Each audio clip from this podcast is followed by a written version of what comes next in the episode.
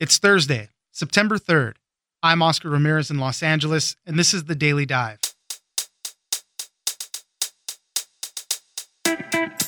Good news when it comes to the treatment of COVID 19. Studies involving 1,700 patients showed that deaths were significantly reduced by the use of steroids, raising hopes that cheap and widely available drugs could become standard treatments for severe cases of coronavirus. The steroids helped in dampening an overactive immune system. Joseph Walker, reporter for the Wall Street Journal, joins us for more. Next, as the pandemic worked its way through the United States, Hawaii had a handle on its cases early on. Recently, however, case counts and hospitalizations have started to creep up as a result of complacency by residents and a lack of preparation by officials. Quarantine measures for travelers are still in place, and the opening of the state has continued to be delayed. Alice Miranda Ollstein, healthcare reporter at Politico, joins us for what happened to Hawaii. Finally, President Trump's new pandemic advisor has been pushing a controversial herd immunity strategy that has some public health experts worried. Dr. Scott Atlas, who has no background in infectious diseases, has pushed to reopen the economy and let the virus spread through the general population while only protecting our most vulnerable. Yasmeen Abutaleb, reporter for the Washington Post, joins us for the herd immunity plan. It's news without the noise. Let's dive in. Patients who received these drugs uh, were hospitalized and in pretty bad condition, had their risk of death reduced by about uh, a third compared to patients getting either a placebo or just the usual standard of care. Joining us now is Joseph Walker, reporter at the Wall Street Journal. Thanks for joining us, Joseph. It's my pleasure. There's some new studies involving a lot of different patients with COVID 19 and uh, we're basically finding out that using steroids, corticosteroids, really helps in those that have very severe symptoms of COVID 19. And I think it reduces deaths by about a third. This is kind of a meta analysis. So they're looking at a bunch of different studies and kind of compiling all the data together. But it's good news for being able to use very cheap steroids that we have available now to help prevent deaths in uh, some of the most severely ill. So, Joseph, tell us a little bit more about what these studies are saying. Back in June, there was a United Kingdom study that found that dexamethasone, which is uh, one of these generic steroids, has been around since the 60s. It's very cheap, it's widely available, doctors are really familiar with it. And this UK study found that the use of this drug in hospitalized patients who are very sick on ventilators reduced deaths by about a third. This is back in June, and this is a big surprise, a really welcome surprise, because it was the first drug found to significantly reduce deaths in COVID 19. And so that was really sort of a um, bit of a shift in sort of the thinking about how to use these drugs and what drugs to use. But there were still sort of some questions lingering around how robust these data were. It's just one study. These results really need to be confirmed. And so today, what we have is a bunch of doctors and scientists convened by the World Health Organization analyzed seven different studies using a whole bunch of different corticosteroids and found really consistent results across all of, and essentially that patients who received these drugs uh, were hospitalized and, and pretty bad condition had their risk of death reduced by about uh, a third compared to patients getting either a placebo or just the usual standard of care. So it really confirms those earlier results and also opens up the use of many more corticosteroids, not just dexamethasone. And the reason why they say this helps out, because they're anti inflammatory drugs, they say that it dampens the effects of an overactive immune system. So a lot of times you had been hearing about this cytokine storm where your own immune system is going haywire trying to fight off the infection and it's doing more bad than good. So they're saying that these steroids help out in that area. Yeah, yeah, exactly. I think we've talked about the cytokine storm thing before. And actually, one of the doctors I was speaking with for the article today is saying that, well, these cytokines, these proteins that are involved in the uh, immune in the, in the immune response, are sort of part of the problem here they think it's not just these cytokines, it's a whole bunch of different things going on with the immune system. And that may be why these steroids are having a beneficial effect because they're sort of blunt instruments. They sort of dampen the immune system broadly. They're not very specific. And that's one of the reasons why doctors have been a little bit reluctant to use them. But it seems like that sort of broad, blunt effect is maybe why they're having such a benefit in these patients where their immune systems are just going crazy, you're going haywire, and usually your immune system is the thing that you're counting on to fight the virus. And in this case, it's just doing way more than you need it to, and it's actually turning on yourself. sort of like friendly fire, as one of the doctors we talked to uh, put it. So far, we don't really have any drugs that have been proven effective to treat the earliest stages of COVID 19. So, in the guidance, this is really only for the sickest patients. As you mentioned earlier, a lot of times people that might be on ventilators. And they're also recommending that this not be used for milder cases, even. So, COVID, as you all know, it's a tricky virus, right? So, we think that there are different stages of the disease, right? In the earliest stages, when you want your immune system to kick in and, and sort of get rid of the virus, it doesn't work as well as we want it to. And then after time, the immune system starts working way more than we want it to, right? And so what this guidance is saying is that in those earliest stages, when you want the immune system to kind of kick in, you want to avoid these steroids because they, in that stage, might actually have a, harmful effect, right? It'll be dampening your immune system when you want it to kill the virus and really to wait until you're sort of in these later stages of the disease when it would be helpful. Joseph Walker, reporter at the Wall Street Journal. Thank you very much for joining us. Oh, thank you for having me.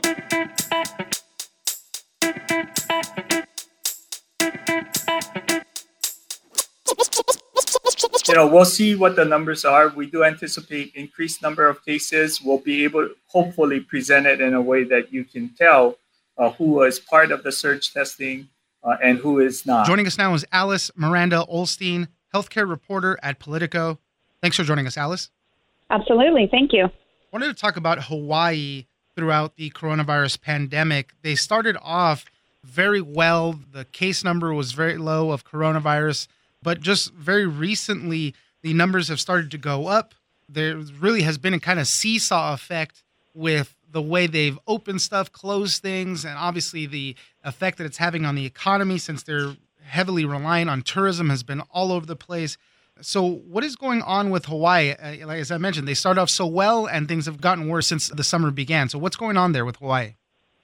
So, just a few months ago, Hawaii had the fewest cases per capita in the whole country. They obviously have some geographic advantages. It's easier to close your borders and know who's coming in when you are an island in the middle of the ocean than easier than other states. So, they took a lot of precautions early on, and it really paid off. And their case count was extremely low. And then they did not use that time period to build up the testing and contact tracing infrastructure necessary for a surge, and inevitably a surge came. Once businesses reopened, people gathered together again. It really took off over the July 4th weekend people not wearing masks, people gathering together, and the state didn't have enough testing and contact tracing services and the workforce needed, and now they're scrambling to build it up now.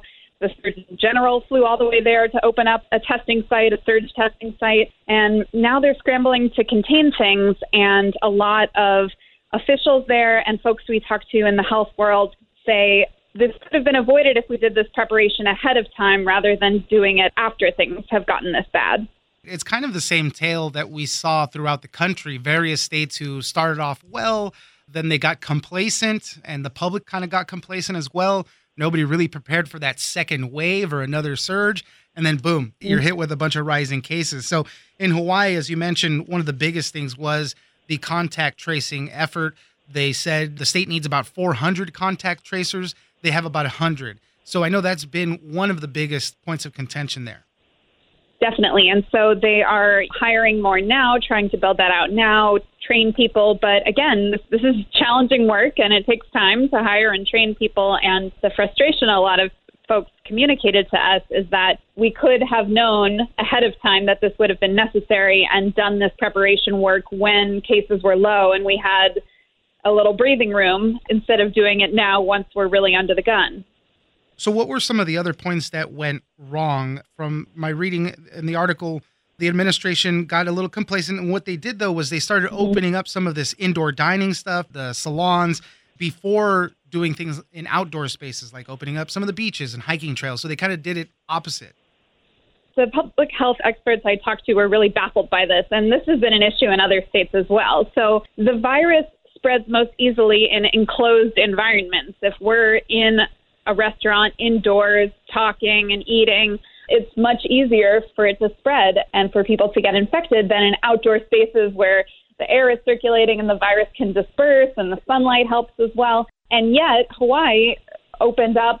People could go to malls and restaurants and nail salons before they could go to some of the beaches and parks and hiking trails. And this is just the opposite of what public health guidance recommends. What has been the response from Governor David Ige? I know he is still saying, well, you know, we did uh, a lot of good things for the state. You know, our numbers are low and still relative to, to the country, the numbers are very low there. But uh, mm-hmm. he kind of threw it on the public, saying they got complacent. And as you mentioned earlier, Fourth of July was a big one. Everybody went out and started partying.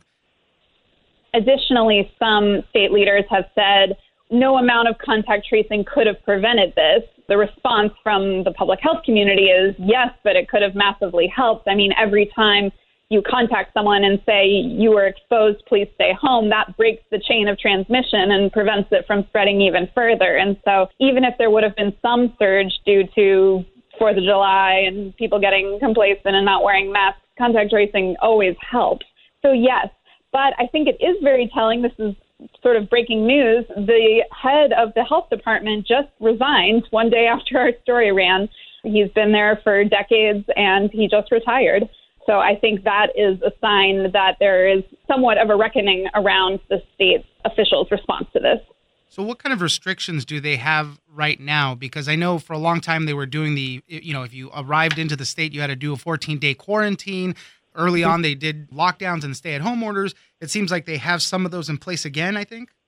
So, they're putting them in place just for Oahu, where it's the worst right now. But it could extend to the other islands depending on how things go. So there is a new stay at home order there. Bars are closing. And like you said, the economy is so heavily dependent on tourism that folks are really suffering there. The unemployment rate is in the double digits, and the date for reopening to tourism keeps getting pushed back further and further as these outbreaks are getting worse. And hospitalizations are way up. And even though the state has had a very low number of deaths throughout the pandemic, a big chunk of those have happened in the last couple weeks, which is a very troubling sign. Alice Miranda Ollstein, healthcare reporter at Politico. Thank you very much for joining us. Thank you.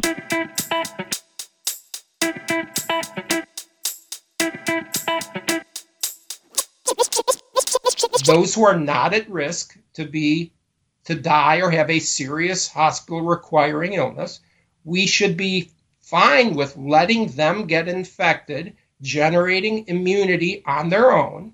And the more immunity in the community, the better we can eradicate the threat. Joining us now is Yasmeen Abutaleb, reporter at the Washington Post.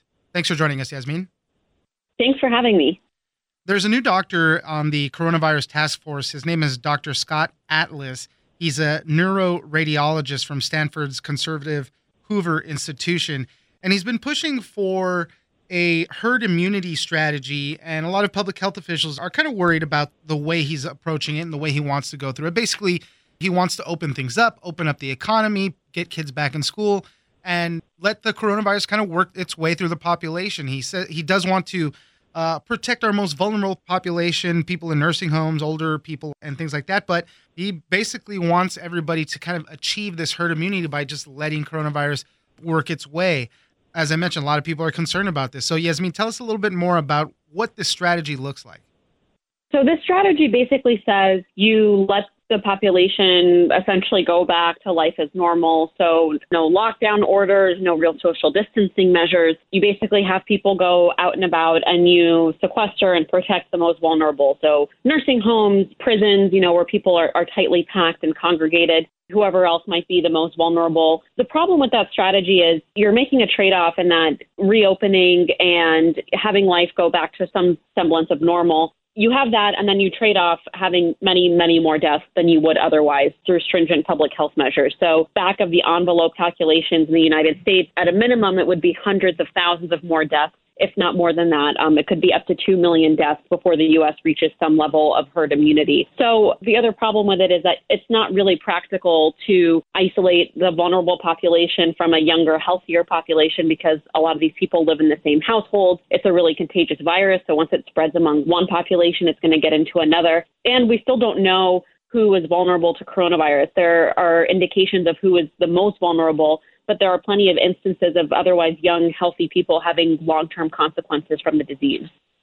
Dr. Scott Atlas does not have a background in infectious diseases or epidemiology. As I said, he's a neuroradiologist, but he's been advocating that we take this model that Sweden has used. But Sweden itself, you know, they have a pretty high infection and a death rate when compared to throughout the world.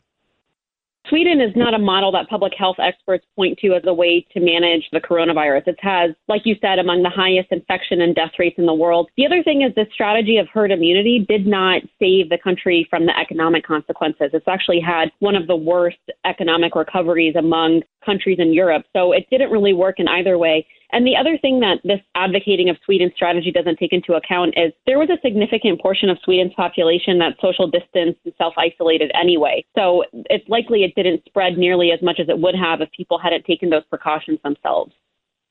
A little bit more on Dr. Atlas because he's kind of positioning himself as the anti Dr. Fauci. Um, you know, he was brought on the coronavirus task force but he his views do align more with the president. Let's get the economy coming back and you know basically saying that you know there's a lot of other things happening health wise because the economy hasn't come back. People are avoiding doctors visits things like that. So his views do align mm-hmm. with the president a little bit more and trying to get the economy going. And so this is kind of his position on the task force now his views, you know, advocating more in line with what the president wants to hear and what he wants to do has given him more influence in the White House than the other doctors, including Dr. Birx and Dr. Fauci. I mean, he meets with Trump nearly every day, which is way more than any other health official meets with him. And the president brought him in because he wanted to bring in a medical advisor who would argue a point of view that was different than what Birx or Fauci was telling him, which in a lot of cases he views as too draconian, whether it's mask mandates or partial lockdowns um, in areas that are experiencing surges of the virus and continuing these public health measures that I think he's shown pretty clearly he wants to move on from. So the goal obviously is to get to herd immunity so that the coronavirus isn't moving through the population so fast anymore. He has argued that certain areas, you know, some of the hardest hit areas early on in the pandemic, New York, Chicago, New Orleans, might have already reached that herd immunity. What do we know about that? There really isn't enough evidence to say whether these places have reached herd immunity levels. And the argument that Dr. Birx and Dr. Fauci have been making internally is that even in these places where maybe someone it makes the argument that they've reached a herd immunity level, when they reopen too quickly, the infections peak back to where they were at the worst of the outbreak in the first round. And I think the other thing to note about this concept of herd immunity is the coronavirus has only been around for eight or nine months now, so we're still learning a lot about it. And one of the things that is still not entirely clear is even if you have coronavirus and you develop antibodies to it, how long that protects you against reinfection of the disease. Um, it's not clear whether the antibodies last for a sufficiently long amount of time that you're permanently protected from the infection. There are anecdotal instances of people getting reinfected. There's still not enough evidence to know just how common that is. But again, these are things we still don't know. We just had two recent stories. One in Hong Kong, where a 33 year old man was said to have been reinfected, and then in Nevada, a 25 year old man who was supposedly reinfected. So, as you mentioned, it's only been going on for a few months. So, if they're reinfected already, who knows how far even herd immunity would take us there. And I, I guess they need about 70% of the population to have gotten the virus to achieve this number. Exactly. You know, estimates range as far as 20% to 70%. There is a WHO official who estimated it would have to be around 65 to 70% given how contagious the virus is. On the lower end, it might be more around 50%. Either way, it's a large, large portion of the population that would have to get this infection before you actually had herd immunity levels. And I think the thing to note about Sweden is even though they've been doing this experiment for several months, there have been a couple research papers put out recently that basically say the country appears nowhere near a herd immunity level, and that's after several months. Yasmeen Abutaleb, reporter at the Washington Post, thank you very much for joining us. Thanks so much for having me.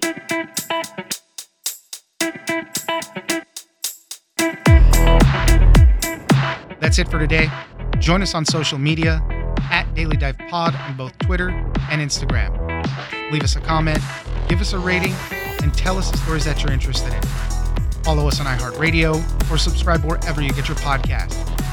This episode of The Daily Dive is produced by Victor Wright and engineered by Tony Sorrentino. I'm Oscar Ramirez, and this was your Daily Dive.